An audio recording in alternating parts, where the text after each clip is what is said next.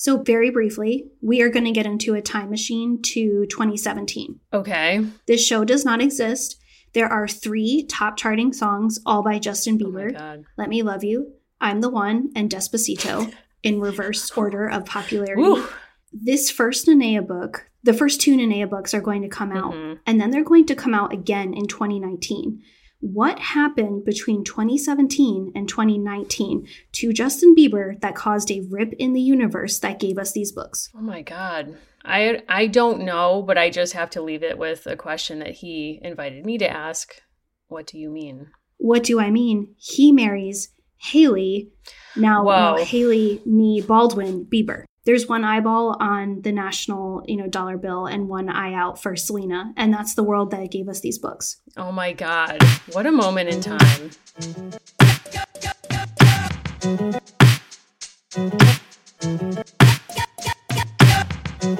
Welcome, everyone, to Dolls of Our Lives. This is the podcast where we're reliving the American Girl series book by book. I'm Mary, I'm still Allison. I am not married to Justin Bieber at this time, but you've thought about it, maybe. Hard to say. I have not. You have not, thought about considered. it. Um, okay, that's. I think that's actually a sign of good health. So I'm proud of you. I am fascinated by a recent TikTok I just told you about that, where someone was like, due to Hillsong, Hailey was originally intended to marry Chris Pratt, and then ends up with Justin Bieber. We have been in kind of a fascinating place because typically we're thinking about multiple time periods of, you know, years past when we read these books. Categorically, it used to be the 1990s and some other period, like 1774. Now we're in 2017 and 1942.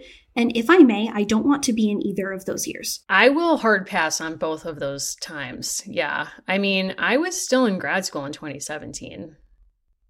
No Yes. thanks. Don't want to. Don't take me back, please. The opening lines, which we are just going to kind of probably talk in passing, of the additional Nanea supplemental, which is that you are following her footprints in the sand. I started that book and it said, Imagine you are in 1942. Reader, I closed the book. I You had to. I sincerely was not in a mood to imagine that. And so I did actually close the book physically. I came back to it. It was a choose your own adventure. But for me, what felt right was not taking the adventure. I think you have to you have to be kind to yourself in those moments and I think you made the right call. It's kind of like with the recent historical dolls of like are you ready to go to the headspace of like Y2K might be real? Maybe not, and that's okay. That's not a judgment. I'm fascinated by a lot of the ways that people are sort of resistant to the 90s being history because in the 90s, I think we were very keen on making the 1970s history because that felt really comfortable, right? That was kind of like Mm. a radical moment and it felt really comfortable to have that be historical and not be like how life should be. I think that we're stuck in this kind of nostalgia Rube Goldberg machine that now I'm afraid we're never going to get out of, which is like the 90s not wanting that to be historical or not feeling like we should put that in the past, but also endless nostalgia, which makes us remember it is historical. Wow. Uh lots to think of with that. Yeah, I think I share your view. I also remember um particularly less the 70s but more the 60s being um something that we were nostalgic for in the 90s and thinking about our favorite miniseries the 60s. Still iconic, still can't find it, but regardless, someday Julia Stiles and I will be together again. But I agree with you. I think that in hard times some people's response is to think romantically about an imagined past that perhaps never existed. I mean, that's in many ways the story of American history, right? Like the lost cause, like all of these things that people romanticize. Even now, people romanticizing the 1920s in the 2020s. And all, but I think the key to that is like purposefully re- like misremembering or erasing problems of those eras. So when people are nostalgic for the 90s, you know, I'm seeing a lot of things like I'm still amazed that Friends is as popular now as it is when Living Single was the better show. And like, I'm just going to say that. But, you know, when people think about the 90s, no one's talking about how actually homophobic the 90s were. And maybe that's because it's too bleak to remember that things are getting more homophobic now or transphobic as well. I don't know. It's just. Is it because we can't sit with the present? We can't accept it. It's too overwhelming. Is that why we're going back in this nostalgic way? Well, I think there's often at least enough kind of like base level awareness. There was a TikTok where a woman said, like, I wish I could live in the 1940s. And she obviously got a lot of pushback for that. And then she did what you do on the internet, which is she doubled down and she said, let me explain more. And she basically said she wanted to have like certain aspects of her life now, but have the setting of the 1940s, which I, I sort of, you know, give her credit on some level for like trying to explain herself because she said outright that she doesn't accept right the anti-semitism of the period right. that she doesn't accept all of these things but what she was actually talking about was wanting to live in a movie set of the 1940s yes. she has no interest in being in the 1940s yes. in that mentality in that world shouldn't have made the video right probably but when she actually explained herself, I think that's part of what American Girl used to do really well in some ways, which was give you a setting for imagining that your doll is in the 1700s and you can kind of choose to be part of that or not. The bluntness of, you know, come with Nanea and be in 1942, it just was a no. It just was an immediate no. Like, I don't want to live in that moment. I know too much about what is going on. I don't even want to have the clothing of that moment. And that's not hate on anyone who chooses to wear apparel from that era. I was like, I don't want to be there. I'm okay. I think that's the right response, though. I mean, I, I don't think anyone, if they were acquainted with the reality of day to day life in the past, would be like, yeah, take me back. Like, I want to live in the Middle Ages, or I want to live in ancient Rome, or I want to live any of these times. I mean, frankly, I'll be real. I don't want to live pre penicillin. No, thank you. Like, I don't want to live pre indoor bathroom. Call me a diva, call me what you will. But I mean, that's the creature comforts that I am accustomed to. But you know, and we wouldn't be comfortable in the past because we know the present. So we would always feel out of right. place.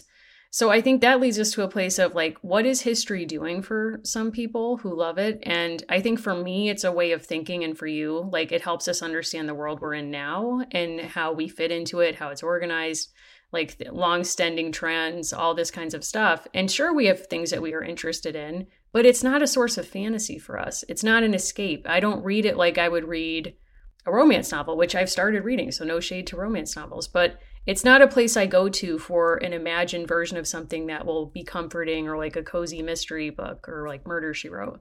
It's, you know, a way of thinking about the world. So I do think, you know, it's probably a good sign if you're not like, take me back to the 1940s. Also fascinating that woman doubled down on it. I would think, you know, on the internet, at least if somebody comes for you, you have to be like, huh, let me like take a moment and see what is, you know, causing all of this, or like, let me sit with this. I think what's hard too is you don't want to assume that the present is better on all counts, right? I think that's a fallacy to assume that everything about the present is necessary you know a, pro- right. a, progression narrative from how something else used to be but i've been doing a lot of reflecting on like how strongly i felt and still feel about molly as a character mm. and why i feel so differently about this character and I do think part of it is the books that I read that I purchased, right, to like engage in this at this time, they are packaged really almost like YA, two YA novels versus a series of six books designed to, you know, have a sort of arc over time. And I'm not trying to nitpick on like, so they should have divided this many pages by this, but I felt very much like we were with this character over less than a year whereas we were with Molly for much longer. And we kind of got to like experience with Molly. Wow the war really is changing things and there's something about the abruptness of what Nanea encounters starting in November and December 1941 like her world is never the same. And I think that world building is really smart yeah. and super well done. I just felt very clearly like there is something campy, no pun intended, about the way we get D Day inserted into Molly's books. I just kind of felt with dread like, okay, we're heading towards Midway. How is Midway going to be integrated into the second Nanea book? And then I felt so sad we never get to get past that. Like, that's part of my frustration with Be Forever. We didn't really get anywhere past that. We ended with that. Yeah. In some ways, it's like the name be forever in some ways implies or in like hints at what you're going to get which is a story with no change over time. It's like Nanea is frozen in resin. We never get to see how she navigates the full arc of the war as you're saying. She is the person pretty much that we meet almost immediately in the book. Like Pearl Harbor happens really early in the first book, my version of it. And, you know, she stays in that place of navigating the war and having the very real anxiety that I think is communicated really well that a kid would have of being in this really uncertain time. But I think with Molly, like you're saying, we get this whole arc with her where it feels really earned. So by the end of the book, we've seen her grow and change and live over just like a bigger stretch of time. So when dad comes home, it's like, I think that packs more of a wallop because you're like, wow, like I know mm-hmm. what that means. Whereas, spoiler alert, we're not here when David, her brother, comes back from the war, and like we right. we don't even really see him leave. Like we we're basically like really scared that he's going to enlist, and then he does. Spoiler alert. But yeah, it's just it's kind of like we meet someone and we're not with them long enough to be that invested, I guess. No, and before we talk about, you know, this book in depth, is there anything of our present that you wanted to talk about? Sure. So, I mean, just in terms of I will say I'm in a bit of a scattered mood. I was telling you off air. So Anna and I have been looking for a house for like literally three years. We just had an offer accepted on a house, and now, like, as part of it, we have to move pretty quickly, I think. So, I'm going to be in the process of preparing to move over the next like month or so. So, if anyone out there has tips on like first time home buyer, like, you know, moving, doing house projects, things you wish you hadn't done, things you wish you had, like, hit me up. I'm truly like a babe in the woods. I don't know what I'm doing. And this house is from the late 60s. So it's like our mini series, Allison. I had shag carpeting in the finished basement. Like, yes. Lots of projects ahead of me. So that's been kind of rocking my world. And also just increasingly feeling like money's just a thought experiment. I'm just writing checks. I don't even know what's happening yeah. anymore. But in the midst of all this, I have been watching Insecure, which I know ended a long time ago or feels like it, but it's very real to me right now. And I'm literally like said to someone at work who inspired me to start watching it, like, no spoilers. And she was like, this show ended like literally years ago at this point.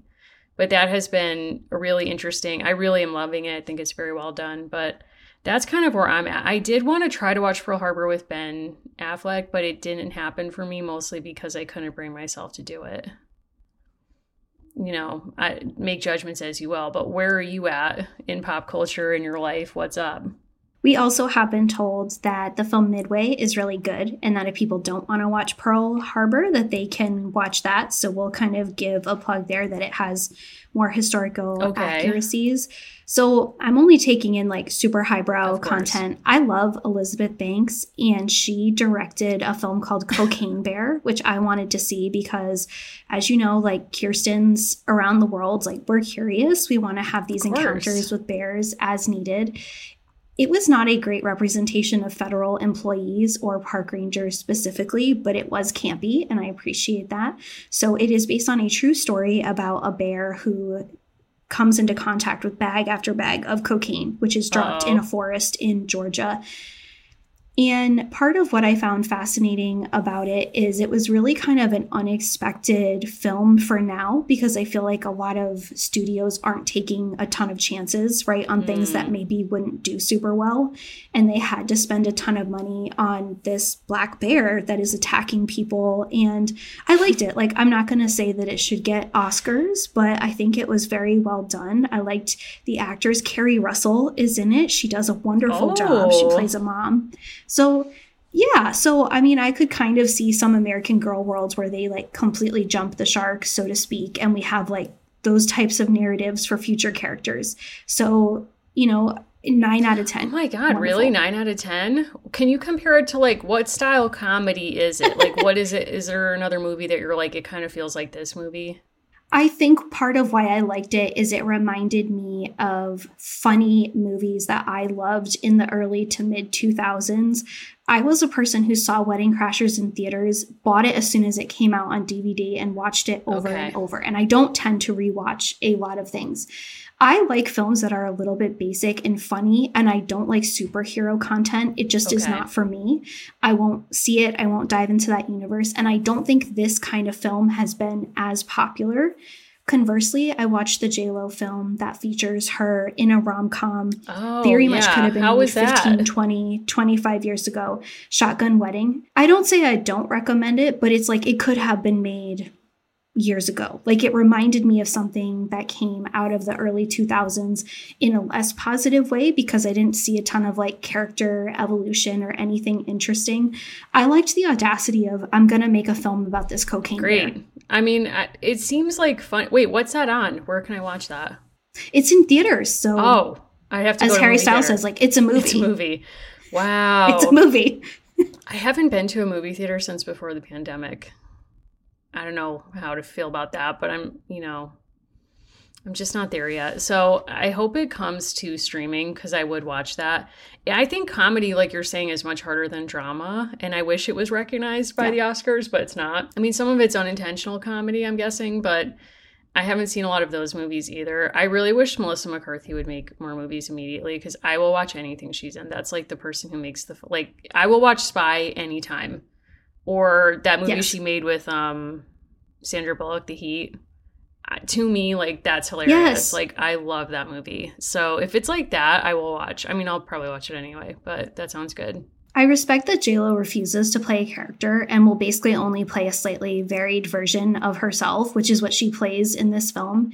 And she does something that only a certain class of actor can pull off, which is force you over and over to believe that she is wearing something heinous when it is in fact a beautiful piece of clothing custom designed for her body Oof. and that is what you are supposed to believe about her wedding dress in this film i can't say it's what? great i can't even really say it's that good but that's not cocaine bear that's, that's not wedding. what that is also she does this thing in movies where she's like i'm so like adorkable like nobody gets me yeah. like remember the wedding date with matthew mcconaughey where she's like i just play like bingo or um, dominoes with my parents in a church basement. Like, I don't know. Like, I have no social life. Like, I'm just adorable. I did like the one though she made with um, Leah Remini, where Leah Remini plays her best friend. Again, huge stretch from life, but yes. I don't even remember the title, but it hit the spot. And also, Hustlers is excellent. I wish she would do more of that kind of content. Never forget that I did stream it on Amazon Prime on my parents' account, and I forgot I was logged in as them because I had gone in to fix something for them. Literally got an uncomfortable text from my mom one night that was like, "Hi, Mimi, um, we just got a notification that someone rented something called Hustlers. Um, we just want to make sure we're not being hacked." And I had to be like, "Okay, that was me." But it's also not a bad thing. It's it's an actual movie. No it's nothing bad like and i like i overcorrected and was like here's the imdb page like i'm sorry like this is real i don't know it was crazy but anyway it was worth it speaking of worth it shall we do Nanea book two? Like is it time? Let's get into it so we are we are back with Kirby Larson, um, again author of Bitty Baby the Brave, which is something I wish that I had on my CV. And we are here to talk about Hula for the Home Front, which important for you to know. I have a just slightly different version book than Mary's, so we're going to talk a little bit about those differences. I have illustrations, and Mary does not. That's correct, right? It is. I mean, I feel like you're kind of bragging, but yeah, that's the case.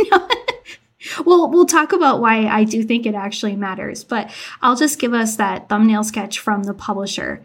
Everything has changed since the war started. Nanea had hoped that going back to school would make life seem normal again, but it hasn't. There are still curfews and blackouts and constant reminders of war. Nanea's dear friend Donna had to leave Hawaii, and Nanea's big brother won't stop talking about joining the army. She can't bear the thought of him being far from home and in danger. In the swirl of changes, Nanea turns to hula. Dancing makes her feel better, and soon she learns how much it lifts the spirits of the soldiers, too. When a surprising hula partner boosts everyone's morale, Nanea gets a big idea. Wow. And what was the big idea? The big idea is that she is going to dance alongside her dog, Mele. Has there ever been a more apt name for a pet in this series than Mele? I mean, truly not. And not to paraphrase Tyga's new girlfriend, but Mele was a dog. Nanea was a hula dancer. Can it be any more obvious? Yeah, he's dating Avril Lavigne in case people don't know. Which, which I is... can't fathom. Like, if you think about that star chart, it's like Tyga was with Kylie, who he was also with Blac Chyna, who was with Rob. And then Rob is related to Brody Jenner, who also took Avril Lavigne as his date to Kim's wedding to Kanye. So it's really like there's a lot happening with that. anyway, sorry. There is a lot happening. No, and I think that's a beautiful point because this book is also very insular. We really stay very close to the same group of people, right? Even though Donna has gone away, Donna was sent back to the mainland because she is considered non essential to the US government, although, as we hear again and again, very essential to Nanea and her yes. health we really stick very tight to Nanea's parents, grandparents, to her brother, to a small number of people, such as the family, including the man they call Uncle Fudge. We don't really get like a huge cast of characters here, and we also focus very closely on this hula arc, right? This idea that she is going to do these hula performances, not unlike Molly being Miss Victory, and we're also going to have this whole subplot where she's very afraid about her dog. Like, what is making her anxious about the dog? Lots going on with that, but essentially, the arc of the book is like there are some new war related programs that she both wants to engage and support, but is also afraid for how it will affect her life. So she's afraid for her brother um, to enroll to enlist in the military. And there's like that's an ongoing source of anxiety. She also starts a group called the honolulu helpers where they're going to do different ad hoc things to support the war effort. But she goes to school one day and one of her classmates um, reveals that his dog tarzan this is on page 51 will be enlisting which you know is kind of a shock like dogs can enlist question mark and he will be enlisting in a program called dogs for defense and Nanea from that point is like, I cannot lose mele. Like I've already lost Donna, you know, lots, a lot of loss in my life, and I can't lose my beautiful dog to the war effort. So she's at war with herself from that point forward about is it selfish to not want to give mele to the war effort? And that's a huge problem. That's a huge source of, of tension. It is not selfish, and I think there is a fascinating moment where it doesn't feel too contrived. She has this inner conflict about the fact that she feels as though losing Mele would be a sacrifice, but other people have sacrificed a lot more. And I thought that felt really authentic mm-hmm. to being a child or really being at anywhere in your life and trying to think about proportionality and scale of tragedy. She's still going through something, right? Like yes. she is not on the same level as people who have, you know, lost a parent or lost someone, you know, a loved one on the USS Arizona. But she's going through something. And I appreciate that the adults acknowledge that. And one of the kind of central conflicts, this did kind of have rom com tendencies. The entire time she's afraid that military personnel who know her family will just take Mele, that, that this dog will essentially be conscripted and she won't have a choice. And a lot of this book is about her trying to contrive ways to prove that her dog is useful without having to do that. This is how I know I am a cat person because famously, there were cats involved in Cold War programs, and one of the first cats to be successfully trained in espionage was sent overseas and immediately ran in front of traffic. you cannot make cats no. participate in these kinds of state sanctioned mm programs they're not going to do it i don't know if we want to if here's where we want to get into this but we both independent of one another got really deep in like dogs during wartime programs because that is kind of at the center of this book is like she basically thinks for the entire book that Dogs for Defense is the only program going. And then it turns out at the end that she creates her own program which she calls Operation Mele Medicine, to bring her hula dancing dog to military hospitals to entertain the troops which obviously goes a long way in terms of like quality of life, etc. Like, you know, it's a big hit with the troops. So we got into it and like what did we find when it comes to dogs in World War II, dogs in combat? What did you surface?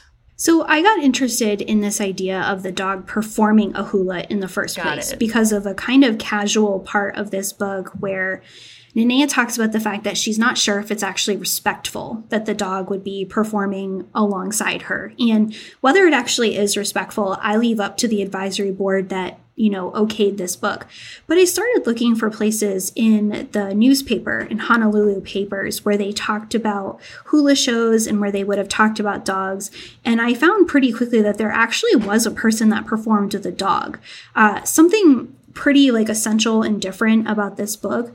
We have a sense because it's American Girl, I think, that as a 10 year old, like she is responsible for USO shows, for drives, for all of these things when a lot of that work, including the actual Honolulu based you know service group that was college students. And most of the uso performers were adults and women. And i think we should talk about why that might be important. Mm-hmm. but it was a grown man who actually uh, had this dog that was part of his routine. So i have this advertisement from the right time period from april of 1942 and they talk about a relief show and a relief effort. And he does actually have a hula dog now, whether that was intended to be respectful and whether he was Hawaiian and, you know, doing a, a performance that was really like part of his culture, I'm not sure. But it did actually happen that dogs did hula. That's really interesting because I was kind of wondering reading it, like, is this truly the first?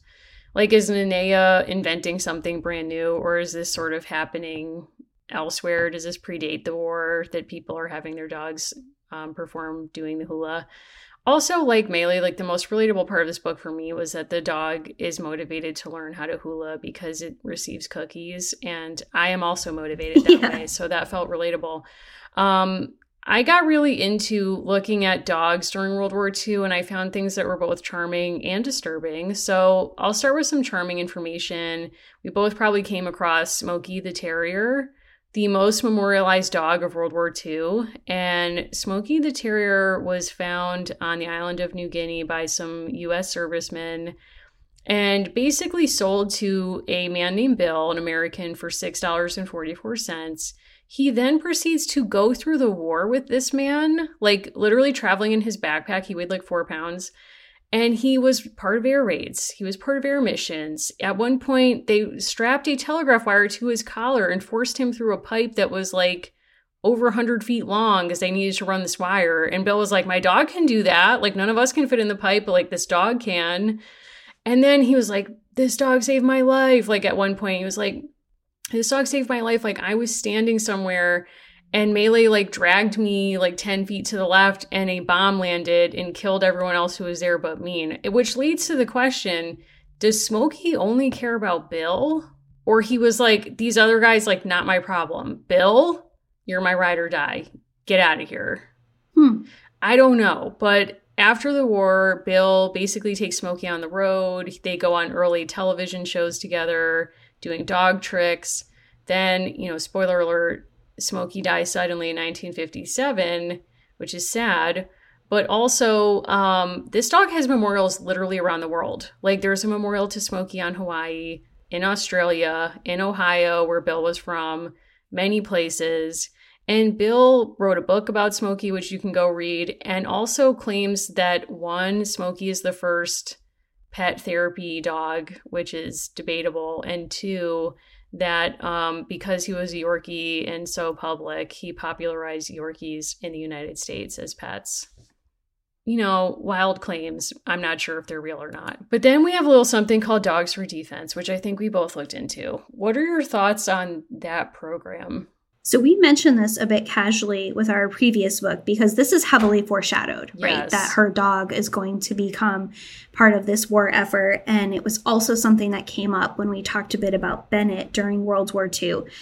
I should say, first of all, I'm joking that cats would never be part of a war effort. Cats have been very useful historically on ships and have even been given identification cards by the US government as part of their service on ships. Um, they can't be contained, so it's kind of like a rogue mission program. That said, uh, what was kind of interesting to me about this aspect was how hyper aware this character was in just kind of like it's saturating her life, that the war could take anything at any time. Like, what I mm. found really interesting about this is she's a civilian, right? Mm-hmm. If you mm-hmm. were in the US military in 1942, you know what's going on. If you're training a dog, you're training a dog for the war effort what I found really kind of, you know, fascinating about this book is we have a 10 year old girl, right, who's like just turned 10, who is thinking all the time about the various ways in which her pet could be not just useful, but taken, mm. right? We learn about how she's wearing a gas mask. We learn about kind of the way that they incorporate the ID carrying. She makes a purse so that it's easier for folks to do that. But the fact that this thing that she loves, right, it's kind of more of a known narrative that her brother could be taken away. But the fact that she has these few encounters directly with military personnel and then thinks they may want to take my dog really shows you just how much this family is aware of the war because they live in a militarized military state. I think there's something hugely different about asking people, right, to train pets and to train animals for war and having a child think that her beloved pet might be taken away. What I ended up reading was an exhibit by the military. So it was written by a military historian about the fact that a lot of dogs really struggle to acclimate into life. And obviously, Nanea wouldn't have known that yet, but that sense that after a dog has been through war, it basically needs to adapt to civilian life again, and that certain breeds had a harder time than other breeds. Mm. And the military ended up relying on a smaller subset of certain kinds of breeds of dog to achieve certain missions, and learned that many of them overall really just couldn't go back to the life they had before. Mm. Yeah, that was interesting. Like, it was interesting because they early on decided that dogs could be useful in the war effort. And it's a group, I think, of like dog trainers that sort of proposed this program. And they're like, look, we could get dogs volunteered and we could all train them in common. And that immediately is a problem because the trainers aren't all doing the same level of training. And originally they were like, okay, these dogs are going to be on guard duty. Like, they're just going to alert us if we see any like Japanese or German enemy military like on our shores. So they're working with the coast guard etc then they're like well we could make dogs messengers and that sort of goes okay. Then they're like we're going to make dogs bomb sniffing dogs. That does not go well because the dogs can't no. figure out what's going on. It's a training issue. And then there's this crazy experiment on what's called cat island ironically off mississippi which the army rents for this purpose where this guy was like i'm going to train dogs to kill without human involvement. So we won't have to risk human lives. We're just going to send these dogs in. They're going to take a bunch of people out. And that does not go well. But it's just sort of wild to me that the Army was willing to propose that because a major issue in researching pet therapy now, which I kind of read around a little bit in, is like the idea of animals animal rights, which does not come into this conversation in World War II. No one's really thinking like, is this going to be healthy for dogs? To go through combat and right. then return to civilian life, which, as you noted, many of them could not. Um, and that's actually a huge part of the conversation now because pet therapy has a longer history than World War II. Like it goes back to early mental hospitals like the York Retreat in 1792, which had like occupational therapy. You could care for animals as a occupational form of like capturing your attention and making you like the way that you can care for something can make you value yourself. And Florence Nightingale actually was into birds as pets, Allison, I learned. Um, as she wrote in 1869, a pet bird in a cage is sometimes the only pleasure of an invalid confined for years to the same room. If he can feed and clean the animal himself, he ought always to be encouraged to do so. Would a pet bird bring you peace? I don't know. Yes. Yes, you're a bird person. Well, I have a bird feeder now, which is like how I entertain my cat a That's lot exciting. of the time. And he absolutely loves it. I can actually see like five birds right now because they are all active out on my feeder. Do I want them in the home? No. Okay, that's no. fair. I'm happy with them on the other side of the glass. I'm with you. What did you make? And I think part of how I'm seeing this through the prism is we were very fortunate back when we covered Molly to talk about a person who recreated Miss Victory shows in the present, mm-hmm. right? Like up until COVID, she was doing that kind of work. That is our episode way back with someone called Jay Mix. I kept thinking, and part of why I turned to newspapers was this girl who's nine or 10 years old seems to be doing a lot of performing for adult men. And she actually receives a letter from a serviceman who calls himself Tennessee. Yeah. And that's where she gets this idea that Mele can be this kind of support because he says, you know, this has made me feel better than any medicine, right? Like this, this is like Mele medicine for me when I found the article or the clipping about, and it recurs over and over, so I know it was a, a one off of the hula dog, the title says the biggest show of the year, Navy Relief Benefit, Artists and Entertainers. Right underneath that, it says girls, girls, girls. Yes. I don't think this is girls in the way of American Girl. I think the implication is that this is entertainment for, in a you know compulsory heteronormative way for servicemen. Right which kind of made me wonder why the parents are like, oh, we definitely want our nine year old doing this. No, I'm being mm, serious. Yeah. Like it kind of it asked it raised some questions for me. And I'm not trying to, you know, put something out there that isn't in these books. It did just make me think about Molly is performing in her community for her community as part of the Miss Victory, and there is a USO element in the books. This is straight up like she's on a circuit with the dog right. as part of a USO gig. Right. And notably, her parents are often never present when that's happening because they're working or teaching first aid classes or what have you. So she's with her grandmother sometimes, or her brother will like drop her off. But that was striking to me too. In in large part, the book calls this to your attention because one of the performances she gets to wear a dress that signals that she's growing up, and it's a hula costume that yes. is worn by you know not little girls. It's something that you grow into. So they point you to the fact that she's growing up, but obviously you know, still a girl. And I think most of the popular representation of like war bond campaigns or entertaining servicemen in World War II, there is a highly sexualized element to those performances. If you look back at historic photos or even like the movie Stage Door Canteen or all this other stuff. So it is kind of striking that no one is sort of like, hey, just like FYI, like you're going to be staying with me the whole time. And there's also like notes that she's having to change into her costume like at the hospital. And it's just sort of like, where is the sense of like privacy? Where is the sense of like an adult just kind of being there, just sort of like, hey, we assume everyone here has like the best of intention, is going to treat Nanea with respect, but we're just going to be here as like an adult in her life who's going to be keeping an eye on the situation. Like, if anything, like I don't really see that happening in the book. No, and I think what we know based on sort of, you know, these are unequal relationships, right? And not to overstate it, but I found an article from right around the same time as the one with the hula dog. And um, there is like a kind of like fascination with the other, right? Kind of like this is different mm. from what like the quote boys saw back home, but they are men, they are adults, you know? So this article says, um, different from Wiggly shows back home. It was swell, sure different from the Wiggly shows at home. The hula is a pretty dance when done right.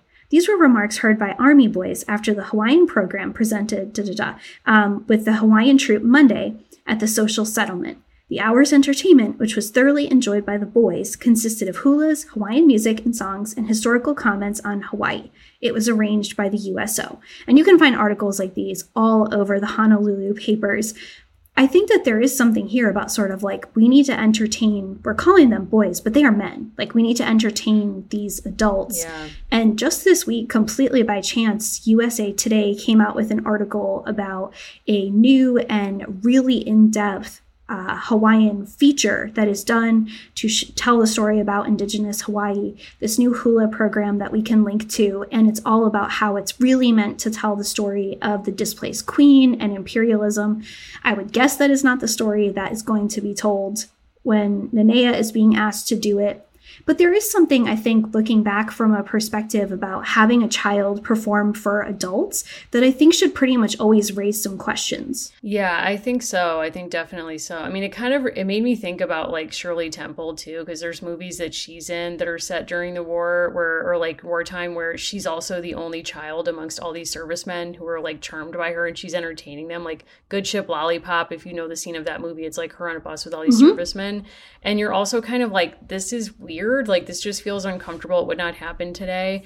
And I think to your point, like they're literally the places that have been requisitioned by the military were former sites of leisure where presumably white Americans from the mainland are coming out to vacation and in a lot of cases like put on another culture or like vacation in another culture of which they are not a part and you know take in hula shows and this and that and now literally it's like where servicemen go for recreation and rest and these performances are happening but to me it seems like the stakes have completely changed so to have just a child there with her dog is you know it, it calls more attention to itself i think I was struck by the ending of the book and the very last line that we're left with, where she says, Let's dance, hula dog. And they did. Which I think was, you know, it kind of leaves us wondering, of course. Like, I think if these books are meant to pique curiosity, I kind of know what happens between 1942 and 1945. Like, I have some sense if it's meant to get you to ask questions about what's going to go on next. It certainly does that. But we have this kind of rapid fire window from the lead up to the attack on Pearl Harbor the attack. We then have kind of like a quiet winter, this kind of like growing sense of dread, all leading up to her brother's 18th birthday, his decision to enlist, and Midway is really central here, but in national context, D Day would have been just as, if not more important, like it was for Molly.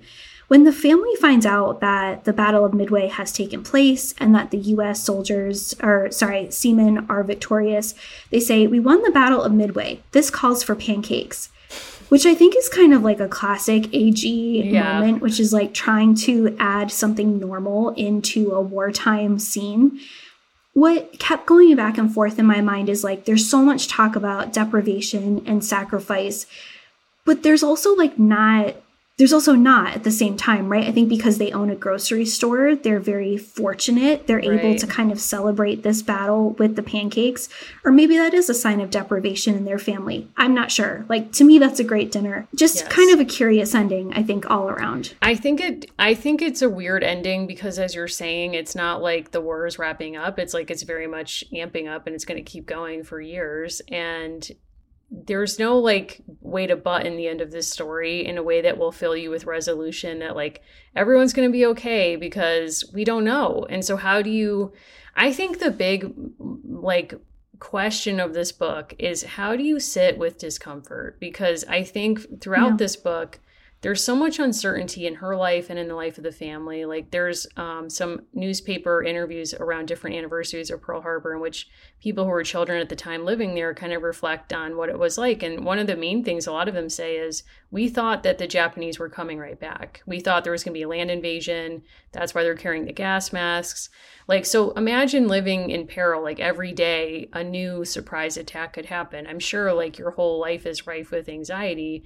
And to me, like my favorite quote in the book or moment is about halfway through the book, she's dancing the hula after having real anxiety about already about David enlisting. And then after having coming home from school, on page 60 after learning about dogs for defense and wondering like am i going to lose mele too and she dances just alone in her room with her record and the dog and she it says when the song ended Nanea felt lighter and to me it's a very small moment but I think that it's a way of of kind of exploring or signaling like how does the culture or the things that you consume in your life um, how can it be therapeutic to you and I think you know she ends up being of service to others by realizing that her dog dancing can be therapeutic for servicemen when Tennessee writes a letter basically being like being able to see your dog and like made me feel like I was back at home or whatever. But it's like, how do you sit with uncertainty and what can bring you comfort?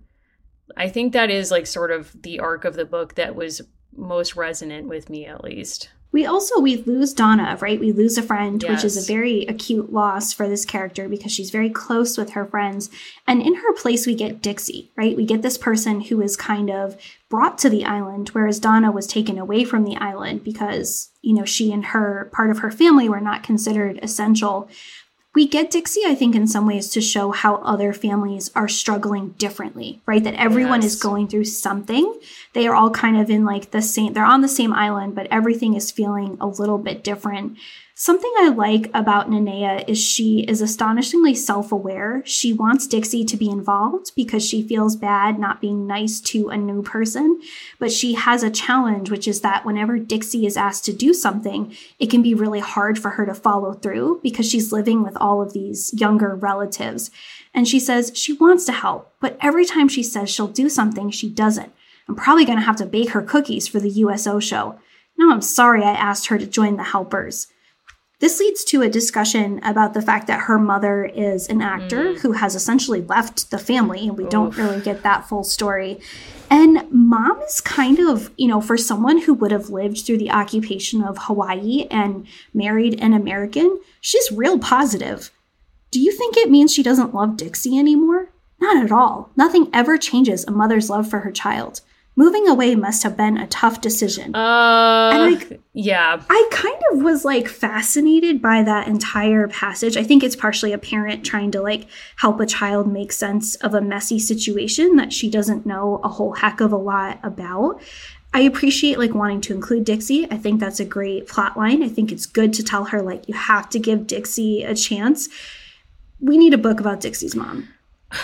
I mean, like that movie, we need to talk about Dixie's mom. Like, what's going on? it's like, okay, that was the bleakest part of that book for me, or this book, because I feel like in that moment, the mom was trying to do a completely normal thing of trying to comfort her daughter and sort of explain something that was probably like new information to Nanea, like mom's leave question mark.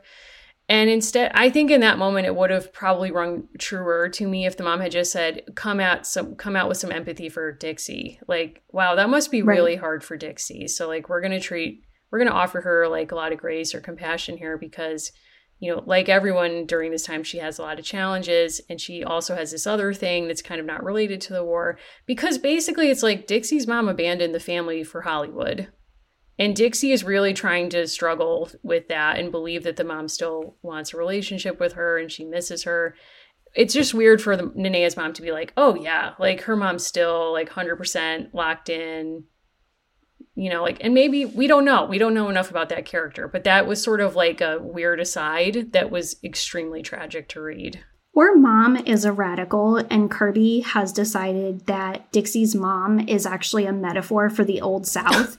and it's like the Old South is never coming back. Like Hollywood is the future, the Old South, and like the way that white women held on to power yes. through owning black women and through bondage like that's not coming back. Like that's what the mom is trying to say but through there. Nanea's filters she's like uh like i'm going back she's to like, my records. Yeah i almost wondered if we should call her unnamed character unnamed friend almost like the chicks we do a rebrand. Yes. So like unnamed friend i also think was an interesting intervention in the book because it it presented a moment where Nanea can actually act out and I actually really liked that moment of the book. So like Nanea gets jealous that she's no longer her teacher's favorite and that unnamed character is going to be the her favorite and because she's asked to collect money for the war bonds which is an important job and she ends up like ripping a poster that unnamed character makes because she's upset that Lily, who she considers a class artist, wasn't asked to do it. And she gets called out in the hall, which to me, I was like, this is chilling. Even as a 36 year old woman, I was like, I if a teacher know, says, Can same. I see you outside? Like, I'm sorry. Like, I'm at a personal ground zero. I would be terrified. Has that ever happened to you IRL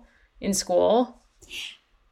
No, what I can remember with shocking clarity, I was part of a very dysfunctional okay. table in grade mm-hmm. three, and we did not meet a certain benchmark, and we had one of our stickers taken Ooh. off of our board. And when I can tell you, I can remember this, I have to say, too, like, I have visuals in this book, which is not something I was treated to last time. A lot of these characters are a shock. What do you mean? I still don't have visuals, so I don't know what you're seeing. First of all, dad is a redhead. dad is a redhead. Mom is super cute. I love Lily. I love Tommy. I love that do whole we get family. The like Uncle Fudge. Portraits at the start. Okay, yeah, I don't have I do. So the first thing that you see when you flip open my book is this, which I thought was kind of something. So April 1942, we're probably celebrating the birthday of this main character. Honolulu, Hawaii. Yeah, we have a present. It's 1942, and everyone in Hawaii is doing their part to help the war effort. Nanea is happy when her ohana, her family, comes together to create special memories at the beach. It's like we have a lot going on at beaches, and most of it's not positive. Okay, um, I flip the page. We have the parents, we have the brother, the sister, who frankly I have thought almost not a lick about, her aunt and her uh, grandparents, as well as Dixie and Mrs. Lynn. Like there's a lot of people here, and mom and dad are put in one portrait. That's almost as dark as remember that time one of the Felicity books had the horse at the center and like kicked off like yes. an actual some human characters. Yes. That was bleak. This sounds like that where yeah, I don't know what to make of that. I do want to say something I really thought was artfully done in this book. David, who is a brother, mm-hmm. right, to Nanea, and Jean, who is Lily's brother, are the same age. So they are peers in the same way that Lily and Nanea are peers. And the fact that David desperately wants to enlist and can and the fact that Gene, because he is regarded only as Japanese, is not allowed to do that despite being an American. Mm. I thought that was really deftly done in this series. I thought that was like woven in very, very that well. was a very good echo or parallel storyline to kind of draw out some stark differences. I thought that was done really well. Um, yeah, I thought that was done well. I do think like her relationship with Hula is a really also like probably one of the best things in this whole series. Plus her relationship to Mele. It's like you can kind of see how a child is trying to navigate a traumatic situation by like just kind of unconsciously grasping at things that are meaningful to them or give them peace. And you know, just the way that the war is like aging her beyond her years and there's like a sadness that goes with that and i thought that came out really well at her birthday party um, on the beach and the grandpa gives her a shell lei that is made with special special shells try saying that three times fast and he says to her may it grant you a safe and peaceful journey through the rest of your life but he says to her like i gave your brother and sister their leis when they were 13 and you're getting it at 10 because basically like your life has already been crazier or like these times are crazy and it's like that was a really moving moment or just like powerful like yeah she is being aged beyond her years here I was thinking about this book and the one kind of frame that I think is so essential to understanding this character, which is innocence. Mm. I feel like mm. this is about a loss of innocence, but also in some ways and I, I thought you know am i really reading too much into this hula performance am i overthinking this or projecting something onto it i think what's beautiful about these books is it is presented as something very innocent mm. where i think this podcast is about adults reading children's books we understand that as part of imperialism in places like Hawaii, there was sex, tourism, right? And that that is not going to stop just because there is a war. That is actually going to intensify. And the way that women who perform hula are talked about is not always with this kind of cultural appreciation, but this sense that they are objects, right? Like that they are there to be desired by service members. So it's so strange to me to see those adult men be written about as boys, which which does a certain kind of work, and then to think of Nanea, who is an actual girl doing these performances, I am going to think about that differently than if I had picked this up at age 10. Yeah, I think that's definitely true. I think we bring our own age and experience with us. So it's hard as people who are very aware of like the role of Hawaii and American, you know, imperialism and everything else to read this and not know or not think about that larger frame you know, and I just kind of wonder like what does the rest of Nanea's life look like? I wonder 1988, right? Ronald Reagan is formally apologizing for Japanese internment. What if she's a Reagan supporter? Oh man.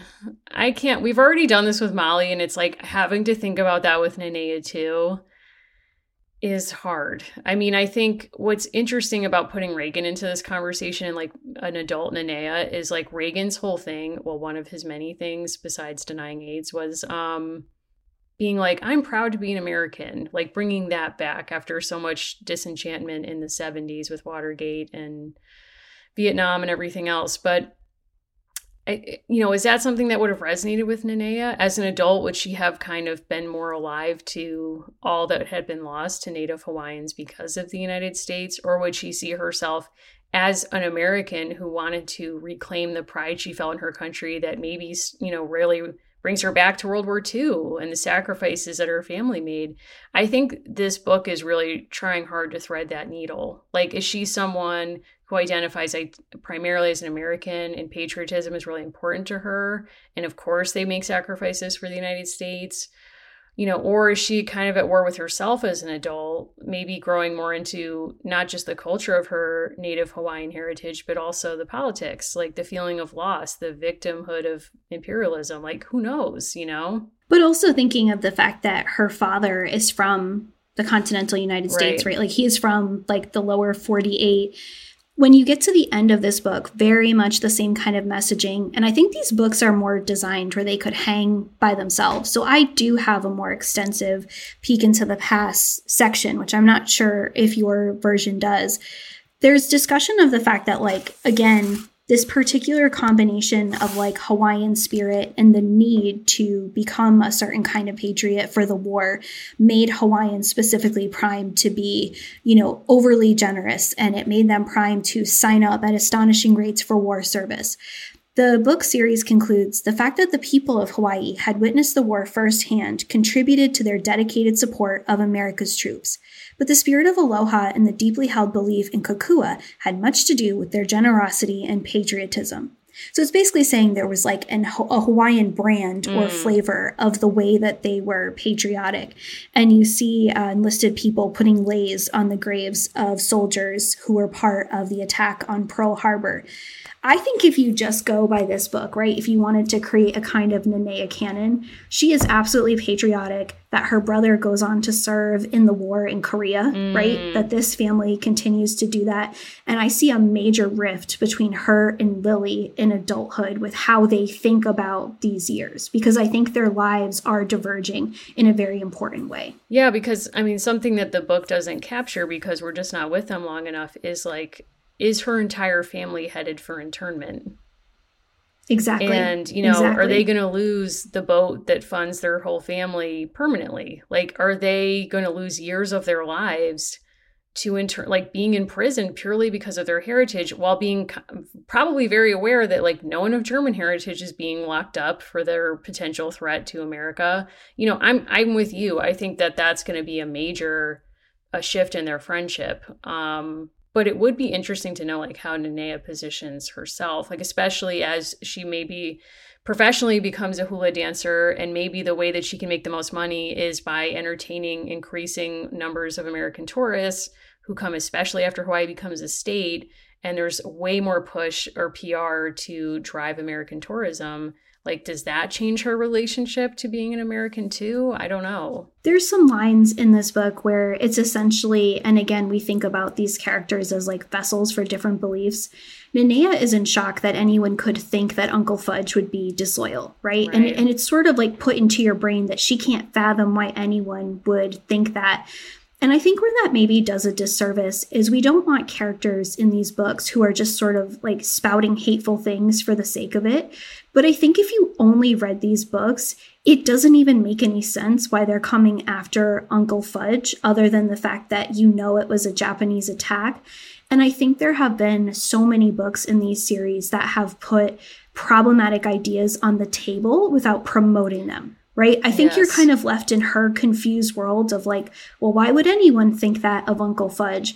And there's different ways to kind of introduce those ideas without reifying or affirming them. Yeah. I mean, I think at the start we were talking about kind of like your concern that like the nostalgia for the 90s may never cease or just like nostalgia in general and i think in some ways the biggest piece of nostalgia behind these books is this nostalgia for a 90s vision of like multiculturalism multiculturalism that flattens all difference to me in these books there is no difference other than uncle fudge being taken right and again it's so like because we know the wider american girl universe like so telling that in the same period that this is set, Molly, a girl who has never stepped foot in Hawaii, and depending on how her investments in life go and like how mm. she chooses to spend it, may never go to Hawaii, feels totally comfortable putting on a hula exactly. costume. By the 1950s, you have the introduction of the hula hoop in the United States as a very popular toy. Just thinking about the way that, like, part of consuming histories of Hawaii is saying, like, well, anyone can do this. And I really, really would have appreciated like different kinds of moments of friction around like who should be performing the hula in addition to the dog. Absolutely. like it's it's funny that the dog does it. I will say we chose to read this month, so we really kind of tripled up. Early Sunday morning, the Pearl Harbor oh Diary oh of Amber God. Billows, which I think deals with this same topic very differently. But we are yeah. very much open, I think, to people's additional suggestions. We have read some histories of colonialism in Hawaii. We've heard varying feedback on the Dear America mm. that is set in kind of like the cusp of the imperial era with US, you know, occupation of the island. I'd be so curious. Like, I would love to read a contemporary book with an Indigenous Hawaiian character or historical book. I just don't have those at my disposal. I don't know what they are. Yeah, or is there like a Hawaiian historian or activist who maybe wants to talk to us about like hula as like a storytelling mechanism that is you know centering hawaiian experience in a way that these other books which are often written by white people don't. Like you know we're very open here. I think that's what would have been cool in this book too is kind of like they talk about hula as a storytelling practice within their culture. So in a way like her doing it in the midst of like an american military hospital could be read as like a moment of like an, an activist moment. Like she is telling her history and her story in her way in this American space. But she doesn't, you know, she's a child. She's not understanding it that way. But I would be, it made me think like, I went and watched some hula competition videos and it is so beautiful. And the singing and like the commentators of the one I was watching kind of explain the story that's being told so you can understand it. And as you said earlier, like yes. they all are about Hawaiian independence and like the sadness of imperialism. And it's such a beautiful art form that would be great to kind of bring that lens in, like a native Hawaiian lens into this otherwise pretty white history. I also want to recommend a pretty recent documentary called Manzanar Diverted When Water Becomes Dust, which is about the way the landscape uh, that becomes the concentration camp at Manzanar was altered in the years leading up to it and why it's perceived as a desert today.